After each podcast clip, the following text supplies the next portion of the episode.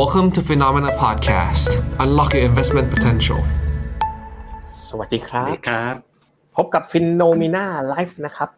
20 เมษาเป็นไลฟ์แรกหลังปีใหม่ไทยนะครับ วันนี้จริงๆเรามา 3 คนเลยนะครับ แต่พี่แบงค์เนี่ยกล้องยังเปิดไม่ติดนะครับ พบกับคุณแบงค์นะครับชยนนท์รักการจันนันท์นะครับอ่า126คนที่อยู่ในไลฟ์นะ พิมพ์เรียกคุณแบงค์หน่อยบอกมาได้แล้วนะครับ คุณหยง Head of Investment แล้วก็ผมเจษนะครับ CEO Finnomena นะครับ ระหว่างรอคุณแบงค์หยงผมนั่งเปิดดูมเบิร์กดูมีอะไรเจอครับเรื่องน่าสนใจ เจอเรื่องน่าสนใจในรูมเบิร์กตื่นเต้นเลยเนี่ยนะครับ ทุกคนช่วยกันกดแชร์คนละหนึ่งแชร์เรียกคุณแบงค์มานะ บอกว่า พวกเราให้อภัยแล้วนะ หายหน้ากันไปนานนะ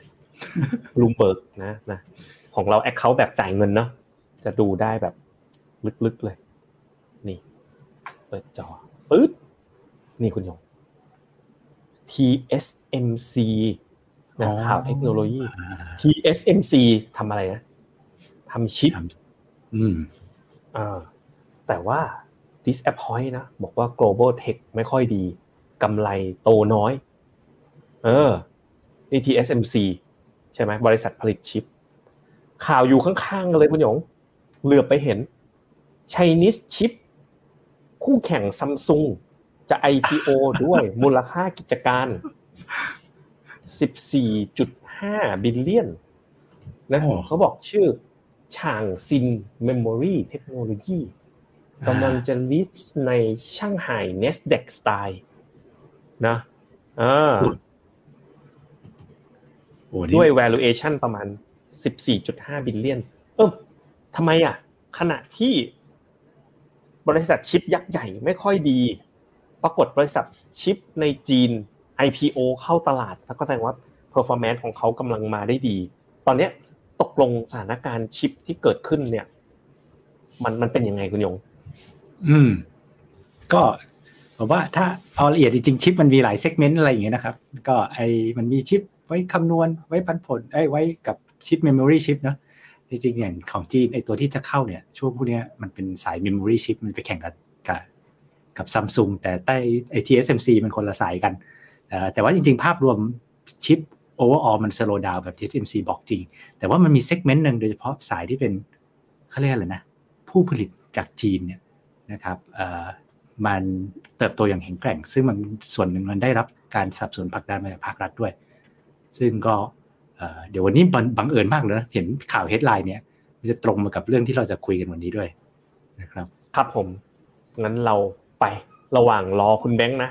มาร่วม Finnomena Live นะคุณแบงค์บอกวันนี้เราจะมาจัดกัน 3 คนนะนะครับ ช่วยกันพิมพ์เรียกนิดนึงอะเราไปเริ่มต้นเนื้อหาของเรากันเลยครับ ครับ วันนี้นะครับก็เนื้อหาอยู่เอ่อเรื่องจีนนะนะครับ ก็จีนรายงาน GDP แข่งเกินคาดนะครับ แล้วก็วันนี้เราเตรียม พร้อม tactical call นะครับ star 50 นะ star 50นะครับดาวรุ่งดวงใหม่แห่งจักรวาลนะก็คือกระดานบอร์ดที่เจ้าคุณเมื่อกี้นะครับ ข่าวสดๆเนี่ยจะไป list IPO ที่สตาร์นั่นแหละนะครับ มาที่ภาพใหญ่ก่อนเลยเนาะนะครับ สัปดาห์นี้จีนมีรายงาน GDP นะครับออกมาดีกว่าที่คาดนะครับ ตัวเลขออกมา 4.5 ตลาดคาด 4%นะครับ แต่ว่าจริงๆเขาก็ตั้งเป้าไว้ทั้งปีนะ5%แต่ผมคิดว่าอันนั้นมันทั้งปีนะครับแต่ว่าไตรมาสที่ผ่านมาเนี่ยก็ถือว่าบีทไปเยอะมาก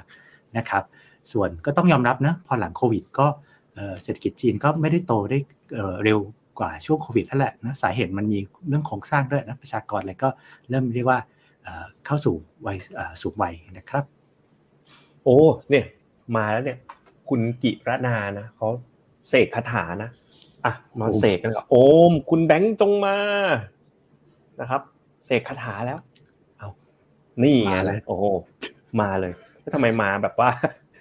ภาพไม่ค่อยชัดนะมาแบบ อันนี้ตัวจริงหรือว่า AI เนี่ย AI AI แน่เลยเนาะเฮ้ยเสียงก็ยังไม่มาคุณแบงค์เครื่องอุปกรณ์กูมีปัญหาอยู่ใช่ไหมเนี่ย ได้ยินเสียงแปลกๆ อะได้ยินหรือยัง เอ้ยได้ยินเริ่มได้ยินแล้วดีเลย์นิดหน่อยมันเล่นมันจะไม่โฟกัสที่หน้าผมเกิดอะไรขึ้น ผมเปลี่ยนเครื่องใหม่วันโฟนี้พกัอสดีที่หมีทิ้งเดี๋ยวไปย้ายมันก่อนเอาเดี๋ยวขึ้นละโอเค เออ มันไปโฟกัสที่หมีทิงนะ อืมจริงครับอะ พวกเรามาสามกันเลยนะครับ วันนี้อะเดี๋ยวรอคุณแบงค์นิดนึงนะนานๆจะมาครบสามแล้ววันนี้ไม่ได้มาแป๊บเดียวนะมากันแบบยาวๆเลย พร้อมกับอืม tactical call นะอ่าขอแรงนะครับท่านผู้ชมนะ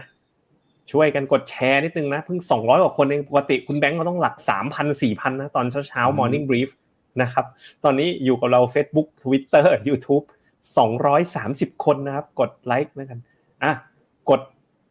กดหนึ่งก็ได้กดหนึ่งนะครับในในคอมเมนต์นะครับเรียกคุณแบงค์มาหน่อยนะครับใครอยากให้คุณแบงค์เข้ามานะสักที เราจะได้ไลฟ์กันต่อช่วยกันพิมพ์กดหนึ่งเรียกคุณแบงค์หน่อยนะครับทำไมมันยังไม่ชัดอะผมเหนื่อยแล้วนะเอาเท่าที่ได้นะไปรออยู่รออยู่เนี่ยเอออะอะ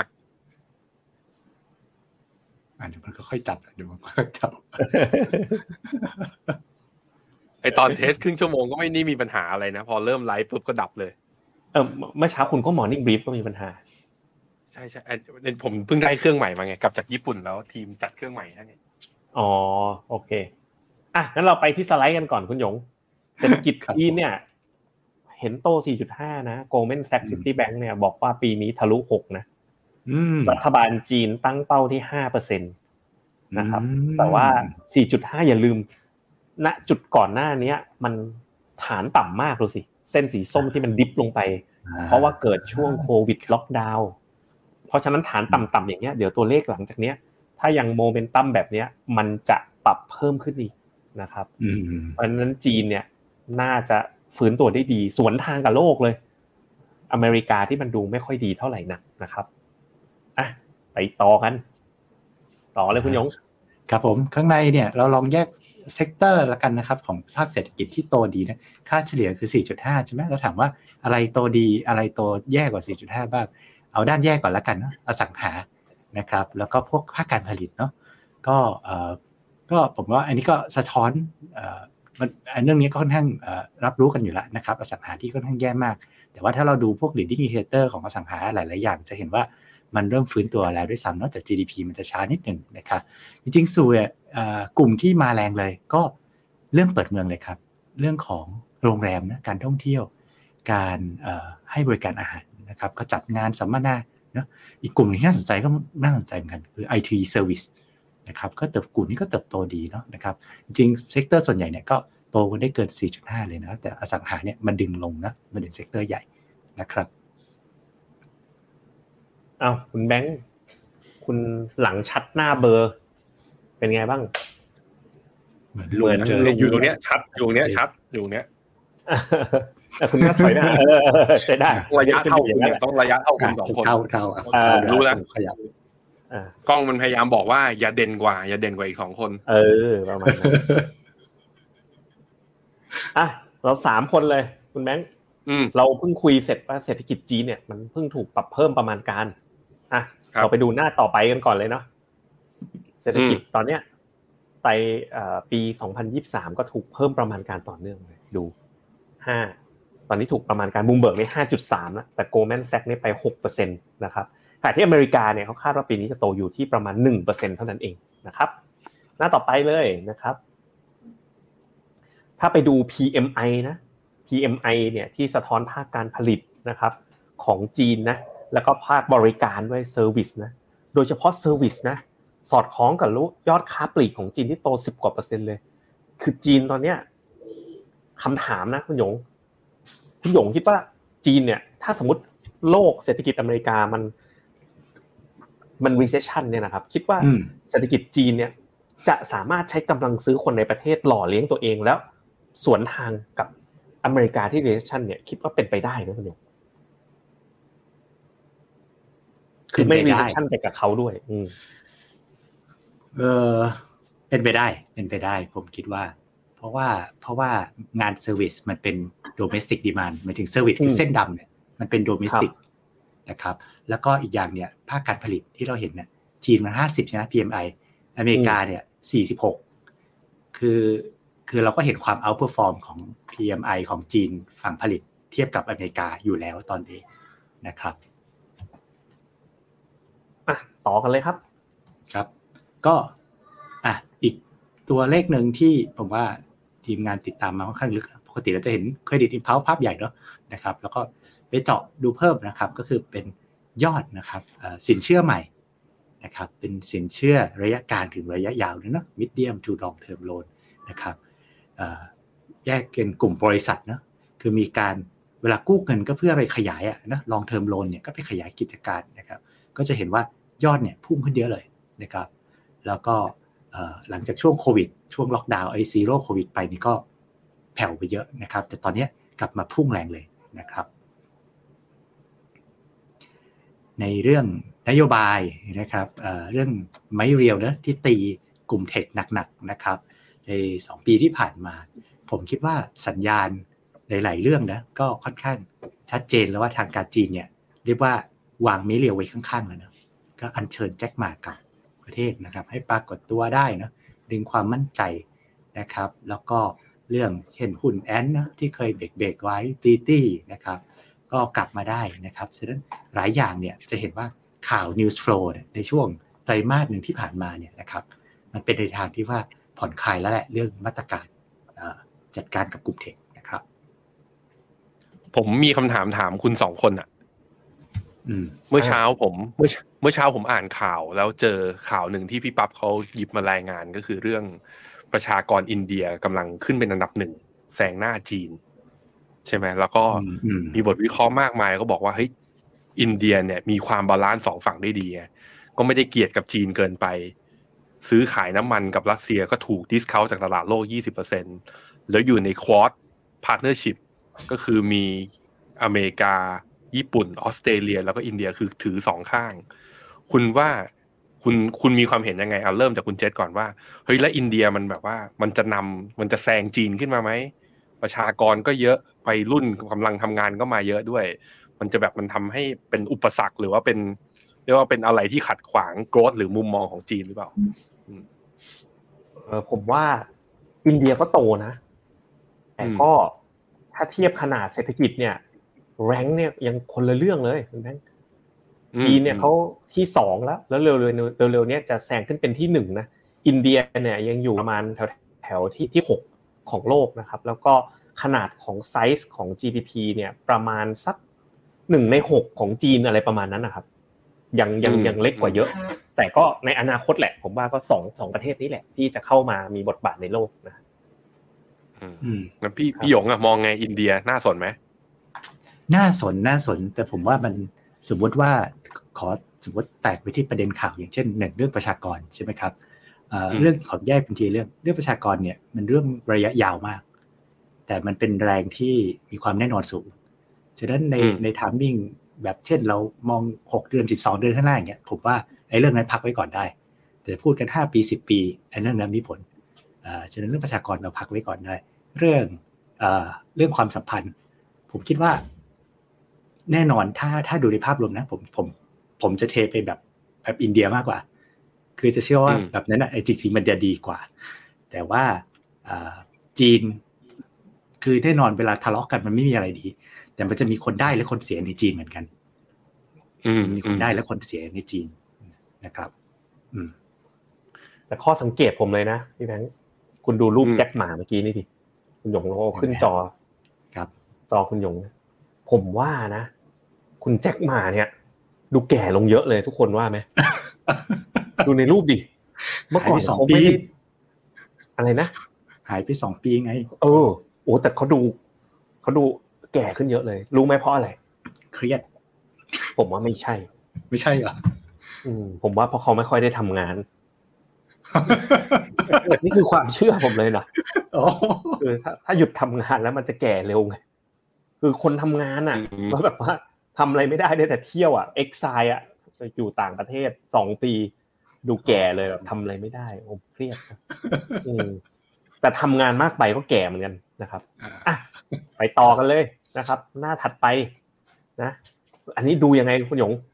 รอบนี้คุณมาชาร์จแปลกๆแล้วผมให้คุณเป็นคนเล่าดีกว่าโอเค ทีมงานทีมงานทีมงาน ทีมน้องทีมเก่ง ก็เออเอออันนี้อันนี้มันดูยังไงปกติ PE ก็ดูเป็นเท่าเท่าเท่าถ้าถ้าปกติ รูปเนี้ยอะเอาแบบแบบดั้งเดิมที่คุณเคยก่อน อันนี้ EPS growth ธรรมดาไม่มีอะไรนะครับ มองไปเฉลี่ย 3 ปีข้างหน้านะ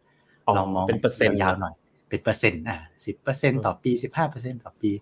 แต่ว่าอันเนี้ยเดิมเนี่ยปกติเราจะใช้เป็น PE 10 เท่า 15 เท่าอะไรนะครับ แต่นี้เราลองดู PE เทียบกับตัวเองย้อนหลังว่าอยู่ที่ SD เท่าไหร่ นะครับถ้าอยู่ตรงกลางเนี้ยก็คืออยู่ที่ค่าเฉลี่ยนะครับแต่ว่าโน้ตที่หนึ่งเราใช้ 3 ปี เพราะว่าสตาร์มันเพิ่งเกิด เราอยากให้มันเขาเรียกอะไรเทียบได้กับตลาดอื่นนะ comparable นะครับก็จะเห็นว่าอของกลุ่มจีนทั้งหลายเนี่ยนะครับอยู่ค่อนไปทางซ้าย ก็คือถูกกว่าค่าเฉลี่ยตัวเองนะครับและการเจริญเติบโตเนี่ยก็ค่อนไปบนๆนะอยู่บนซ้าย ก็คือเรียกว่าถูกเมื่อเทียบกับตัวเองในอดีต แล้วก็การเติบโตเนี่ยนะครับ ใน 3 ปีข้างหน้าก็เติบโตได้ดีนะครับ ก็อยู่อยู่อยู่ค่ายแบบถูกและดีอะแต่มันก็จะมีสุดๆกว่านั้นอีกใช่ไหมก็เช่นเวียดนามเนาะอินเดียเนี่ยเมื่อกี้พูดถึงอินเดียนี่นี่เริ่มเริ่มเริ่มเริ่มคือพอดึงยาวมากๆอะอินเดียผมมาเลย นี่เราวันนี้ครั้งนี้เราลองดึงแบบ forecast growth ไปถึงปี25เลย จากปีฐานปี22เนี่ยนะครับ3ปีข้างหน้าอินเดียก็โผล่มาเหมือนกันนะครับ แต่แต่ว่าต้องนะ ที่ valuation ที่อินเดียที่บอกว่าเอ้ยมันเคยแพงแพงคือคืออันนี้เราต้องต้อง disclaim ไว้นิดนึงเราใช้ 3 ปี คืออินเดียมันเคยแพงมากๆอะช่วง 3 ปี ตอนนี้มันเริ่มดีเลยมันก็กลายเป็นว่าเออมันเหมือนจะถูกมากๆไหมแต่จริงๆ ถ้าไปพอดดูยาวๆ5ปี10ปี อินเดียไม่ได้ถูกขนาดนี้นะครับ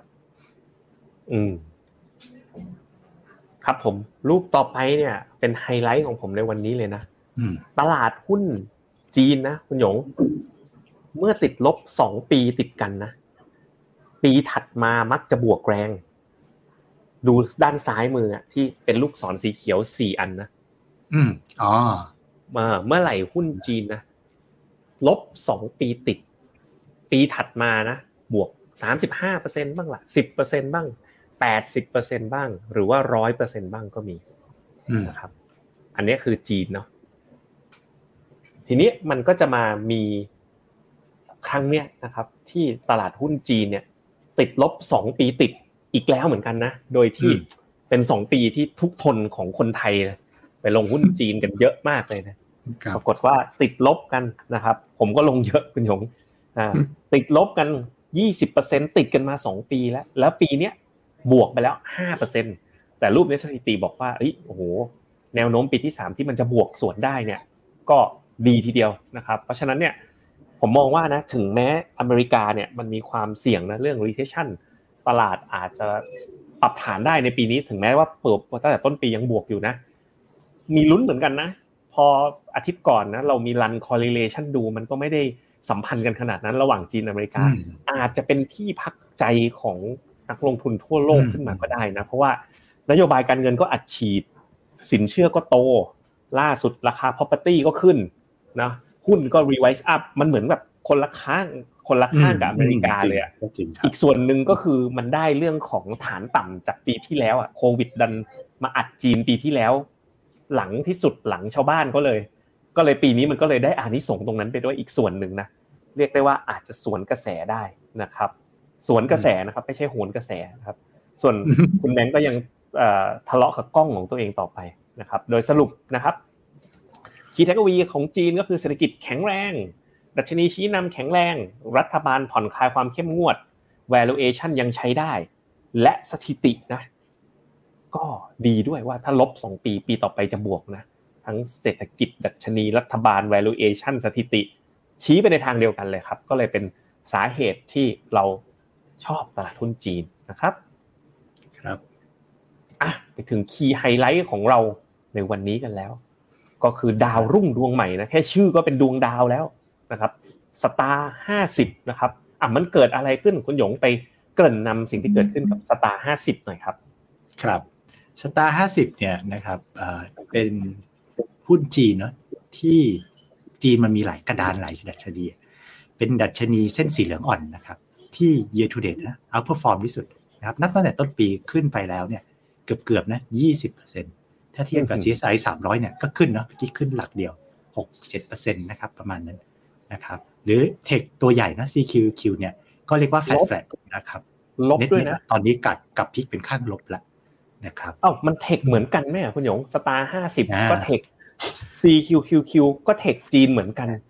ไงมันไปคนละข้างกันได้อะครับ มันไปคนข้างเพราะหน้าตา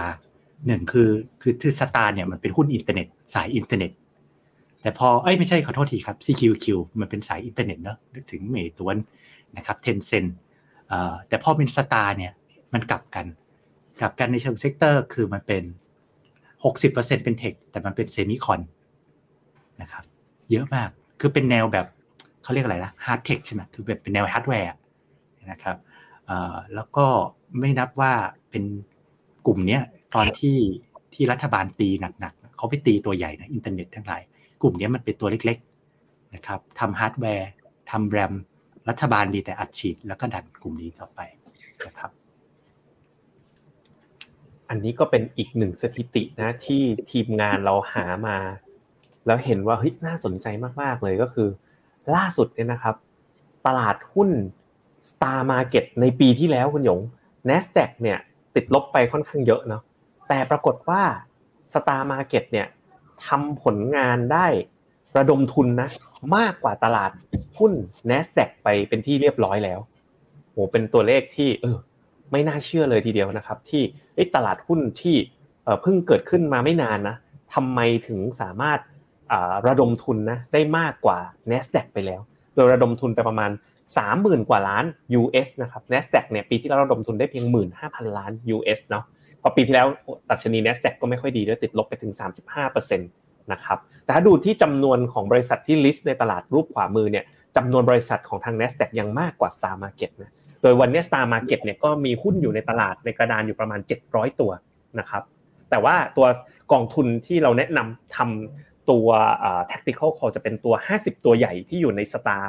Market อีกทีหนึ่งนะครับครับแล้ว ความเคลื่อนไหวหนึ่งเลยนะครับ ที่เรียกว่าเราติดตามนะแล้วมันกระทบนะครับเราเห็นแล้วนะว่ากลุ่ม Star Market เนี่ยนะครับ 40%เป็นเกี่ยวกับ sector หุ้น semicon นะครับใน Star 50นะครับฉะนั้นเมื่อเห็นข่าวสหรัฐเรื่องการต่อสู้สงครามชิปกันนะครับ ก็ต้องติดตามเนาะในสหรัฐเนี่ยเขาก็เปิด Chip War นะครับเปิดโดยเขาออกกฎหมายเรียกว่า CHIPS Act นะครับให้สนับสนุนนะนะครับการวิจัยพัฒนาและผลิต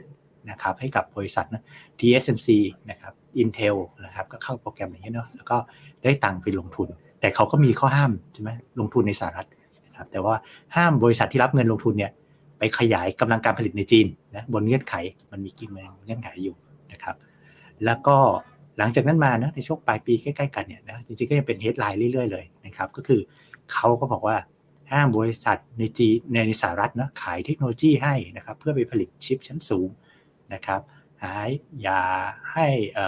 ไม่ให้บริษัทในจีนใช้ซอฟต์แวร์ดีไซน์ชิปของสหรัฐนะคือปิดทางอะปิดทางจีนในการที่จะผลิตชิปนะครับแต่ว่าก็จะเน้นเป็นสายกลุ่มเขาเรียกว่าชิปชั้นสูงแล้วกันนะครับที่เทคโนโลยีสูงนะครับแล้วก็ไปพยายามล็อบบี้นะไปกดดันแล้วกันกับบริษัทอื่นๆ ที่เช่นเนเธอร์แลนด์นะ ASML หรือยุโรปค่ายญี่ปุ่นเนี่ยนะครับก็ให้เรียกว่าทำตามอเมริกานะนะครับไม่ขายของ อุปกรณ์ไฮเทคเพื่อให้จีนไปผลิตชิปได้นะครับ ซึ่งจีนเนี่ยก็เรียกว่าจีนก็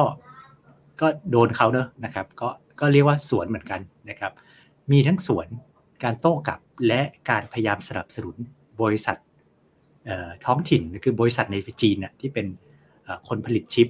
นะครับ เช่นอะไรนะเราเห็นข่าวว่าจีนก็เรียกว่าเตรียมเงินอัดฉีดเข้าบริษัท memory chip นะครับหรือแม้แต่แนวเรียกว่าไปส่วนกลับนะก็ไปไปตรวจสอบบริษัทไมคอนซึ่งเป็นเทคโนโลยีนะซึ่งเป็นของของฝั่งอเมริกานะครับก็ทำให้เวลาพอทะเลาะกันอย่างเงี้ยนะกลายเป็นว่าตลาดก็เริ่มหันกลับมามองนะครับ ว่าเอ๊ะชิปคนโลเคอลผู้ผลิตในจีนเองเนี่ยอาจจะได้รับประโยชน์นะครับ แล้วก็ดูจากมาตรการนะเงินช่วยเหลือ หรือแนวโน้มทิศทางเนี่ยมันเริ่มจะไปทางนั้นนะครับ สรุปคืออย่างนี้ได้ไหมคุณหยง คือล่าสุดเนี่ยสหรัฐเนี่ยแบนไม่ให้จีนเนี่ยเขาสามารถที่จะนำเข้าชิปคุณภาพสูงได้เขาก็ไปอ้างว่าแบบเรื่องความมั่นคงจีนมาสปง spy อะไรแบบนี้ถูกไหมมันก็เลยเกิดแรงกระตุ้นขึ้นมาว่าอะเอาอีกแล้ว มาเหมือนคล้ายอารมณ์คล้ายๆรอบที่แล้วบอกห้ามหัวเว่ยใช้ Android อะอ่า คราวนี้ก็มาบอกว่าห้ามห้ามฝั่งฮาร์ดแวร์บ้างว่าห้ามอ่าอ่าห้ามใช้ชิปคุณภาพสูง ซึ่งก็รู้กันดีว่าสิทธิบัตรต่างๆ ซอฟต์แวร์ที่อยู่ในชิปต่าง ๆ เนี่ยโหมันทำพัฒนากันมาเป็นสิบสิบปีถูกไหมอืมทีเนี้ยกระแสมันเลยเกิดว่าเอ้ยจีนก็บอกว่าเอางี้ใช่ไหมถ้าอย่างนั้นเนี่ย เรามาสนับสนุนบริษัทผลิตชิปภายในประเทศเลยดีกว่ากำลังซื้อของคนในประเทศก็เป็นพันๆล้านคนเนี่ย ก็ให้มาใช้ของจีนไปเลย นอกเหนือจากนั้นนะผมเห็นข่าวด้วยว่า เริ่มมีกระแสอย่างนี้ด้วยนะ เริ่มแบนแบบพวก OS ต่างๆ แล้วนะไม่ให้ใช้ Windows ไม่ให้ใช้อะไรเริ่มมาแล้วนะ เพราะว่าจริงมันมันทรงเดียวกันอะ ไม่ให้ใช้อืม Android กับไม่ให้ใช้ Windows มันต่างกันตรงไหนถูกไหมคราวนี้บอกไม่ให้ใช้ชิปด้วย มันก็เลยเทกลับไปกลายเป็นว่าจีนเนี่ยกำลังแบบ localize กันอย่างเต็มที่เลยเนาะนะครับ แล้วก็ใช่ใช่มันเลยเป็นสาเหตุที่ทำให้ Star Market ที่มีพวก ธุรกิจชิป semiconductor ตั้งแบบร่วมเกือบ70%เนี่ยมันน่าสนใจ สรุปเป็นอย่างประมาณนี้ได้ไหมสำหรับอย่างนี้เลยของใช่เลยครับครับนี่มาดูหน้าตาบริษัทชิปที่ว่าเนาะนะครับเอ่อตัวนี้อยู่ในในใน Star Fifty เนี่ยเอ่อประมาณ 6-7%นะครับอืมตัวใหญ่เลยก็เนาะอ่าอยู่ใหญ่อยู่ใน top 10 เปิดมาก็เจอนะครับ แต่ว่าพอมันเป็นหุ้นที่เรียกว่า ไม่ได้ใหญ่มาก Market Cap ไม่ได้ใหญ่มากเนี่ยเปิดชื่อมาเราจะไม่คุ้นอะมันจะไม่ใช่ TSMC SMIC หรืออะไรก็ตามที่เราคุ้นเคยนะครับ ฉะนั้นเรายกตัวอย่างมาให้ดูเฉยๆนะครับ อย่างไอ้ Montage Technology เนี่ยเขาก็ทำเอ่อที่ว่าทำชิปตัวควบคุมในแผงแรมอีกทีหนึ่งนะครับ แล้วก็เขาเนี่ยในบาง segment เนี่ยเขามี Market Share ถึง 50%ในโลกนะครับ แล้วก็มันแน่นอนเนี่ยตัวเนี้ยมันก็ได้ประโยชน์ทั้งเรื่อง cloud เรื่อง semiconductor localization ก็คือแบบที่พี่เจษเพิ่งสรุปให้ฟังอะพยายามผลักดันให้ local ผลิตกันเองนะครับ คุณหยงเชิญเลยครับผมครับ อีกข่าวหนึ่งที่อีกไฮไลท์หนึ่งที่เมื่อกี้พี่เจษเกริ่นไปแล้ว ก็คือเรื่องของเมื่อกี้เขาพยายามสนับสนุนเนี่ยฝั่ง supply ก็คือฝั่งผู้ผลิตนะครับคราวนี้เขาก็มาเรียกว่าอะไรดีเอ่อกระตุ้นฝั่ง demand ด้วยอะใช่ไหมอ่าก็คือบอกว่า จีนเนี่ยเขาออกมาตรการนะบอกว่าภาครัฐเนี่ยคอมของรัฐนะเดี๋ยวเตรียมนะเตรียมเลิกใช้ทั้งฮาร์ดแวร์และซอฟต์แวร์ของนอกนะครับ แต่จริงๆก็ต้องยอมรับนะไอ้มาตรการเนี้ยเราไปค้นข่าวดู เราเห็นตอนแรกข่าวปี 2022 เราไปค้นข่าวดูเจอปี 2019 ก็คือตอนตอน2019อะบอกให้เวลา 3 ปี เลิกใช้ HP Dell Microsoft นะนะปี 2022 ก็ก็มาตรการเดิมแต่ลดให้เป็น 2 ปี นะครับมาตรการเดิมคล้ายๆกัน คือก็ต้องยอมรับอะเวลาจะบอกให้เลิกใช้เนี่ยให้ใช้อะไรล่ะ ผลิตได้หรือยังใน local นะครับ แต่ก็ก็จะเห็นว่ามันมีความพยายามนี้อยู่นะครับแล้วก็มันก็จะใกล้ขึ้นมาเรื่อยมันจะงวดขึ้นมาเรื่อยๆนะครับอันนี้ทั้งฮาร์ดแวร์และซอฟต์แวร์นะคอมพิวเตอร์แล้วก็ตัวซอฟต์แวร์ที่อยู่ข้างในด้วย ซึ่งมีการประเมินนะทางบูมเบิร์กเนี่ยประเมินว่าอย่างน้อยเนี่ยเครื่องคอม 50 ล้านเครื่องนะครับ PC เนาะของรัฐบาลกลางเนี่ยจะต้องเปลี่ยนตามมาตรการนี้เนาะนะครับ โอ้นี่เลยหยงผมผมก็ใช้อยู่ ผ่านโทรศัพท์นะ เวลาผมเปิดไฟล์ไอ้พวก Acrobat อะไรใน Android อะอืมอืผมมใช้โปรแกรมนี้ตลอดเลยอ้าวเหรอ WPS Office เนี่ยอ๋อนี่นี่นี่นี่ผมใช้อยู่จริงๆนะเนี่ยจริงเหรอโอเคนี่ WPS Office โอ้ยมีเอาโฆษณาซาด้าขึ้นนี่ไงเวลาอ่านพวก Acrobat อะอ๋อ ในโทรศัพท์มือถืออะใช้โปรแกรมนี้ตลอดหรือมันเปิดครับเปิด Word เปิด Excel อะไรอย่างนี้ได้ด้วยนะ ไอตัวเนี้ยอ่าอ่ามันคือ Microsoft Office แห่งประเทศจีน แห่งประเทศจีน ใช่ คือในอนาคตอะคนเออแต่เขาผมเนื่องจากผมเป็นผู้ใช้งานจริง ๆ ผ่านโทรศัพท์ Android อะอืมอืมมันถูกสร้างขึ้นมาให้ compatible กับ Microsoft Word ด้วยนะ คือจีนอะรู้ดีไง ว่าสุดท้ายโลกใช้ Microsoft Word อะอ่า เขาก็เลยไอโปรแกรม WPS Office เนี่ยเปิดไฟล์ Microsoft Word ได้ด้วยคุณหยง เปิดไฟล์ไอ้นี่ก็ได้ Adobe Acrobat อะเออมันทำได้หมดเลย คือก็ตามภาษาจีนไงทำให้มัน compatible กันในระดับหนึ่งอะไรประมาณนั้นนะครับ ก็บริษัทนี้ก็มีน้ำหนักเวทอยู่ 6%ในจีนนะครับ แล้วก็ถ้าดู monthly active user ด้านล่าง โอ้โหคุณหยง คุณหยงลองไอ้ตรงสีเทาๆนั่นน่ะ monthly active user เนี่ยโหเติบโตอย่างรวดเร็วตอนนี้มี 19 ล้านคนแล้วอืมเออ เพราะฉะนั้นก็มีมีลุ้นเหมือนกันนะ คือเขาทำมานานแล้วแต่ว่าถ้าเมื่อไหร่จีนแบบเคาะระฆังนะ บอกว่า เฮ้ย กีดกันกันนักใช่ไหม ตั้งแต่นี้คนจีนแบนห้ามใช้ Microsoft โอ้โห สนุกสนานแล้วแต่ผมว่ายังไม่ได้หรอก เพราะว่าเท่าที่ผมเคยศึกษานะ แบบพวกหลายหลายไอไอพวกทางฝั่งการทหารอะไรพวกนี้ยังมีใช้ Microsoft อยู่ค่อนข้างเยอะ Microsoft Linux อะไรอย่างเงี้ย มันเทคโนโลยีอเมริกาทั้งนั้นอะในเชิงซอฟต์แวร์ แต่ผมว่าเทรนด์มันไปทางนั้นจริง ๆ เนาะนะครับครับ ก็สรุปนะครับก็เอ่อ STAR ห้าสิบเนาะก็เป็น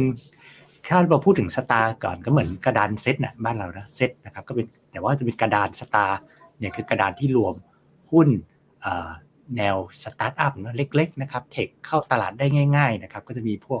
สาย semi เยอะนะครับ นวัตกรรมต่างๆ แล้วก็ตัวดัชนีที่ลงทุนได้เนี่ยมันคือ STAR fifty ก็เหมือนเซตกับ SET fifty บ้านเรานะครับเป็นดัชนีหลักนะครับที่ผ่านมาขึ้น outperform ที่สุดนะในดัชนีจีน เอาดัชนีใหญ่ๆนะครับ STAR เนี่ย year to date ขึ้นไปกับ 20%หลักๆ ก็กลุ่ม semi พวกตัวเล็กๆ พวกเนี้ยมันขึ้นตัวดันขึ้น ซึ่งกลุ่มนี้ได้ประโยชน์จากทั้งเศรษฐกิจฟื้นด้วย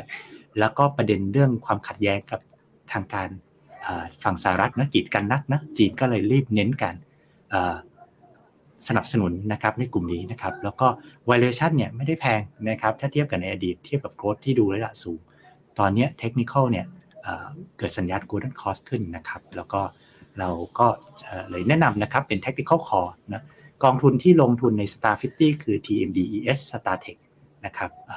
ลงทุน feeder ไปที่ตัว KraneShares นะครับเป็น feed เป็น passive fund นะครับก็ track ตัว Star 50 เลยนะครับแล้วก็มอง target upside เนาะนะครับประมาณ 18ถึง28ถึง19 ที่เป็นช่วงเพราะว่าเรามีคล้ายๆกับ 2 เป้า profit target taking profit นะครับแล้วก็ cut loss ที่7%นะครับคุณแบงค์อยู่พอดีเลยมาเล่าเทคนิคเทคนิคภาพเทคนิคก่อนพอเทคนิคcall นะอย่างแรกก็คือภาพ fundamental มันต้องไปได้ แล้วก็ดูมีโมเมนตัมของ development ด้วย ซึ่งอันนี้ชัดเจนเลยว่า มันมาจากการแข่งขันของเรื่องซอฟต์แวร์และฮาร์ดแวร์ที่กีดกันจีนดีนัก เพราะฉะนั้นจีนจีนทำจีนใช้จีนเจริญ อันนี้คือธีมของ STAR มาจีนเลยไปดูภาพเทคนิคนิดนึงคุณแบงค์ครับผมตัว Golden Cross ที่เราใช้นะก็ตัวใช้ตัว EMA ระยะสั้นกับระยะยาว ก็คือใช้ตัว MA 200 จริงๆ ตอนนี้จะใช้ ไอตัว exponential moving average หรือ SMA เนี่ย ก็ตัดทั้งหมดเพราะมันตัดมาแล้วสักประมาณเกือบอาทิตย์หนึ่งที่ผ่านมานะฮะแต่คราวนี้ทำมาถามว่าทำไมมันเราถึงตัดปุ๊บ แล้วมันถึงไม่เกิดเป็น technical call เลยก็อย่างที่คุณเจษบอกไป ก็คือว่าเรารอดู fundamental เราก็ต้องศึกษาข้อมูลเพิ่มเติม เพราะว่ามันเป็นตลาดที่ค่อนข้างนิชเนาะมันไม่ใช่ตลาดที่แบบว่าเราติดตามหรือว่าซื้อเข้าใส่เข้าพอร์ตแบบ 20-30%ก็เลยให้ทางทีม investment เนี่ยมีการทำกันบ้านเพิ่มเติม เพื่อไปศึกษาเพราะว่าหุ้นใน Star 50เนี่ยมันไม่ได้หาข้อมูลได้ง่าย วันนี้ที่เอาเข้ามาผมคิดว่าไลฟ์ครั้งนี้เป็นไลฟ์ครั้งหนึ่งที่น่าจะมีข้อมูลลึกที่สุดในมุมมองของตัว Star 50นะสำหรับตัวที่เราดูอยู่ ในเชิงเทคนิคเนี่ยพอมันตัด golden cross แล้วมันหมายมันมันมันหมายถึงว่ามีโอกาสที่จุดต่ำสุดของการปรับฐานรอบที่ผ่านมานั้นผ่านไปแล้ว อันนี้คือความหมายของ golden cross ซึ่งพอมันตีอย่างนี้ว่าจุดต่ำสุดผ่านไปแล้ว คนก็เลยตีความหมายว่า golden cross คือสัญญาณการกลับตัวขึ้นขาขึ้นอีกครั้งหนึ่งนี่ถ้าบอกว่าเป็นขาขึ้นจริง ถ้าจะหวังแบบกาวๆนะ แบบดมกาวเหมือน เหมือนจะเอาบิตคอยไปสักหกหมื่นห้าพันเหรียญก็คือหวังได้ไฮเดิม ซึ่งโอ้โห ถ้ามันไปไฮเดิมคุณหยงดูดิเจ็ดสี่สิบสองเหรียญน่ะ ใช่ไหมแถวนั้นน่ะ เออ มันมันบ้าไปแล้วมันไกลไป มันไม่ถึงหรอก หรือว่าถ้าถึงถึงนะ เราก็คงไม่ทนเพราะว่าตัว Star ห้าสิบอย่างที่เห็นคุณคุณจะเห็น nature ของมันเนี่ย บวกลบประมาณแบบว่า บวกลบวันละสามถึงห้าเปอร์เซ็นเป็นเรื่องปกติ ภายในหนึ่งเดือนบวกลบถึงประมาณสิบถึงสิบห้าเปอร์เซ็นก็เป็นเรื่องปกติของมัน เพราะฉะนั้นก็เลยเป็นที่มาที่ว่าบน model port ไม่เอาเข้า แต่บน tactical call เนี่ยความผันผวนถ้าใครรับได้ แล้วก็สนใจโมเมนตัมของธีมทั้งหมดที่ผ่านมา Golden Cross เป็นสัญญาณที่ค่อนข้างยืนยันนะครับ ค่อนข้างยืนยันว่า odds ของการเสียตังค์นั้นน้อย ส่วนจะได้ตังค์แบบ take profit ที่จุดที่ 1 หรือจุดที่ 2 นั้น ผมคิดว่าก็รอก็รอการอัปเดตจากเราหน่อย จุดที่1เนี่ยในมุมมองของผมเนี่ยเห็นแน่ๆ แต่2เนี่ยไม่แน่ใจจริง ๆ เพราะว่ามันอยู่ใน tech war เนาะมันอยู่ใน tech war และ trade war มันก็อาจจะมีการพลิกตำราเดินหมากสลับกันไปสลับกันมาความผันผวนมันตามมาอยู่แล้วเป็นเรื่องปกติครับ ครับไปดูที่เลเวลกันต่อเลยคุณแบงค์ครับผมก็จุดที่เราแนะนำนะไอเราใช้ถ้าใครสนใจจะดูเทคนิคประกอบเนี่ย ถ้าใช้ TradingView เนี่ยตัวย่อของตัว KraneShares Star Market 50เนี่ยคือ KSTR ตัวย่อนี้ก็ไป mark ไว้เป็นจุด favorite ไว้ แนะนำจุด take profit อยู่ 2 ระดับก็คือขายบางส่วนที่ 20.6 ตรงนี้ upside ก็จะประมาณ 19%ส่วนแนวต้านที่ 2 ที่เราทำไว้คือ 22.3 ตรงนี้ upside ประมาณ 28%ทีเดียวนี่เพราะนั้นมันจะ take profit แนวไหน มันขึ้นอยู่กับว่าตลาดให้หรือเปล่า อันนี้คือเรื่องที่หนึ่งเรื่องที่สองจริงๆ มันขึ้นอยู่กับความพอใจด้วย คือพอใจคือถ้ามันได้19%จริง ๆอะไม่เอาเหรอ ใช่ไหมอันนี้ก็ต้องมาบริหารความเสี่ยงจัดการหน้าตักหรือทำมันนี่มาไอ้มันนี่แมネจเมนต์ด้วยคำถามคือซื้อเนี่ยพรุ่งนี้ซื้อได้ แล้วเมื่อไหร่จะแล้วเมื่อไหร่เลิกซื้อ เราแนะนำชะลอการลงทุนนะ ถ้าตัวดัชนีตัว KSTR ETF ตัวเนี้ยขึ้นไปสูงกว่า 18.45 เมื่อไหร่ เป็นระดับที่ risk reward ก็คือ upside ข้างบนกับคัดไอแนว stop loss ข้างล่าง มันมันพอๆกัน พอมันพอๆกัน risk reward หนึ่งต่อหนึ่งก็จะไม่คุ้มเสี่ยง นะครับ ก็เลยแนะนำว่าถึงจุดนั้นชะลอคราวนี้แล้วถ้าเข้าไปปุ๊บเข้ามาตอนเนี้ย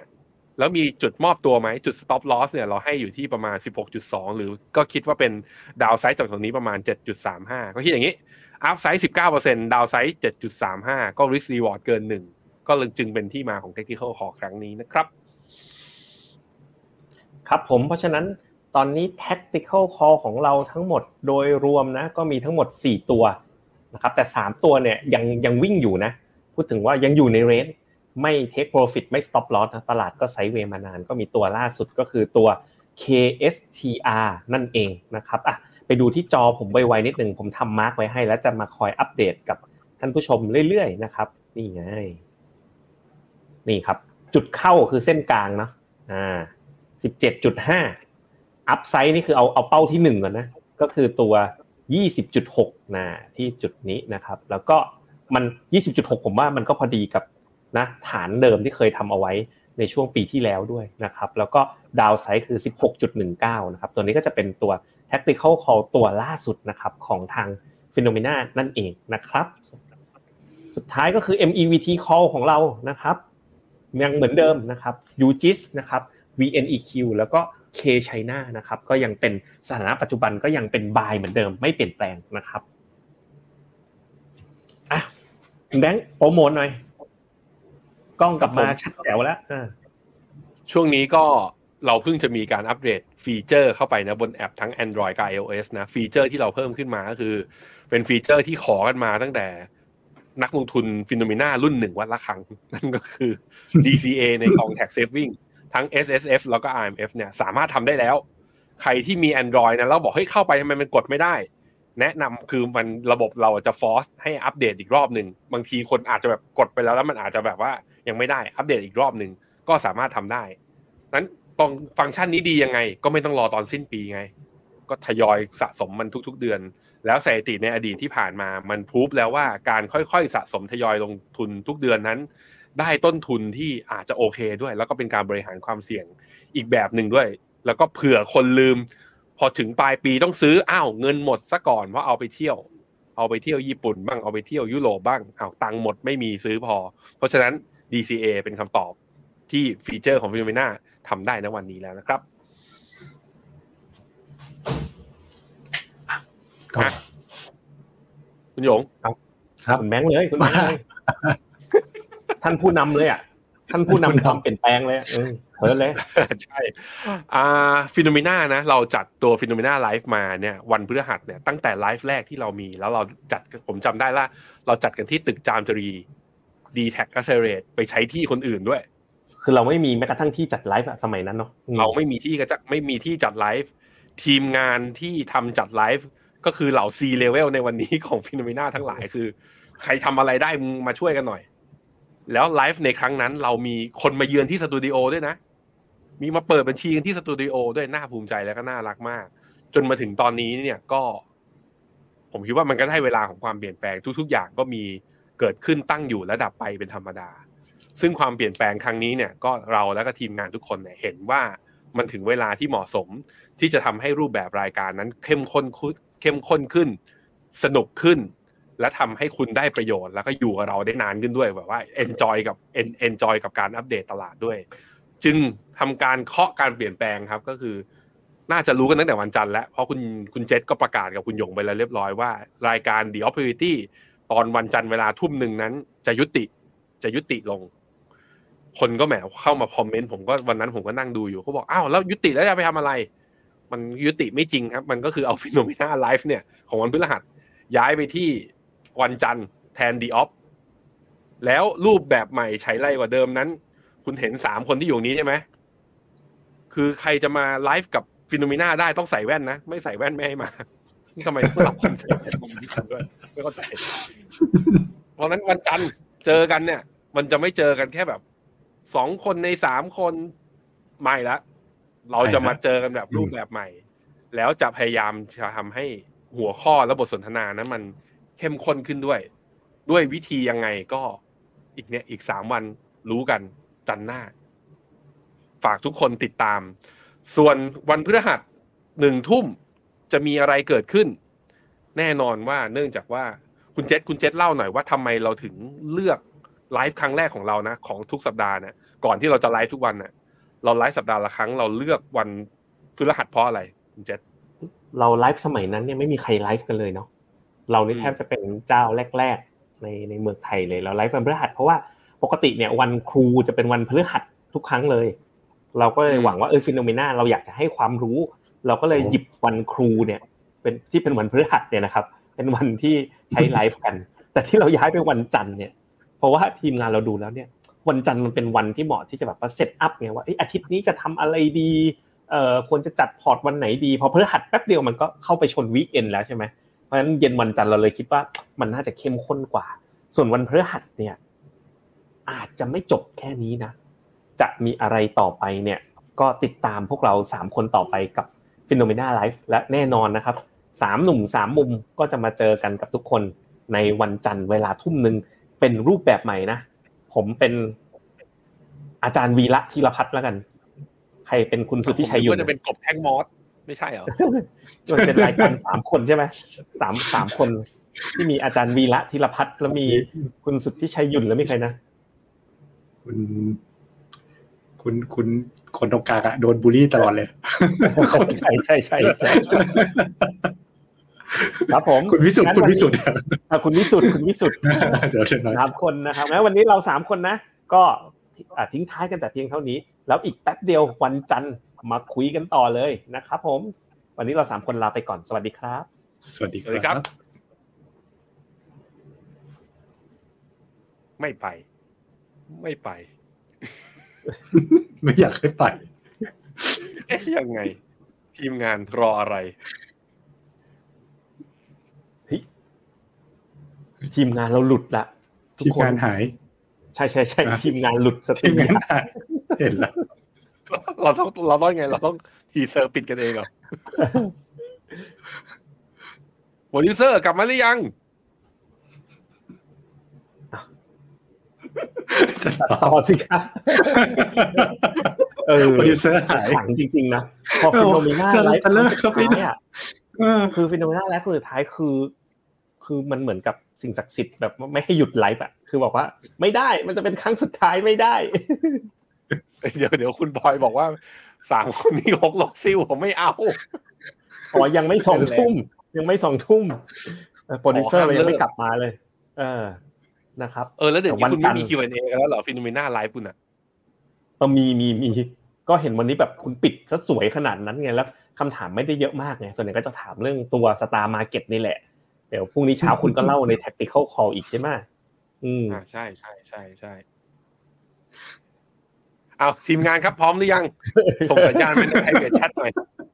พิมพ์เข้ามาใน private chat หน่อยอย่าพิมพ์เข้ามาในห้องพับบิกนะว่าได้แล้วครับอย่างนั้นไม่เอาอย่าลั่นนะครับผมมันเราเราจบรายการไปสักพักหนึ่งแล้วแอดมินครับแอดมินเชิญเลยครับ แล้วเจอกันกับ FINNOMENA Live วันจันทร์นี้นะครับผมทุกคน สวัสดีครับ ครับ สวัสดีครับ เอาเปิดเพลงขึ้น บริการที่ปรึกษาการลงทุนส่วนตัวจาก FINNOMENA จะช่วยให้คุณสามารถจัดการการลงทุนจากคำแนะนำของมืออาชีพด้านการลงทุน ที่คอยดูแลและปรับพอร์ตการลงทุนของคุณให้เป็นไปตามเป้าหมาย สนใจรับบริการที่ปรึกษาการลงทุนส่วนตัว สมัครได้ที่ f i n o m e f i n o m i n a e x c l u s i v e หรือ line at f i n o m i n a p o r t คำเตือน ผู้ลงทุนควรทำความเข้าใจลักษณะสินค้า เงื่อนไขผลตอบแทน และความเสี่ยงก่อนตัดสินใจลงทุน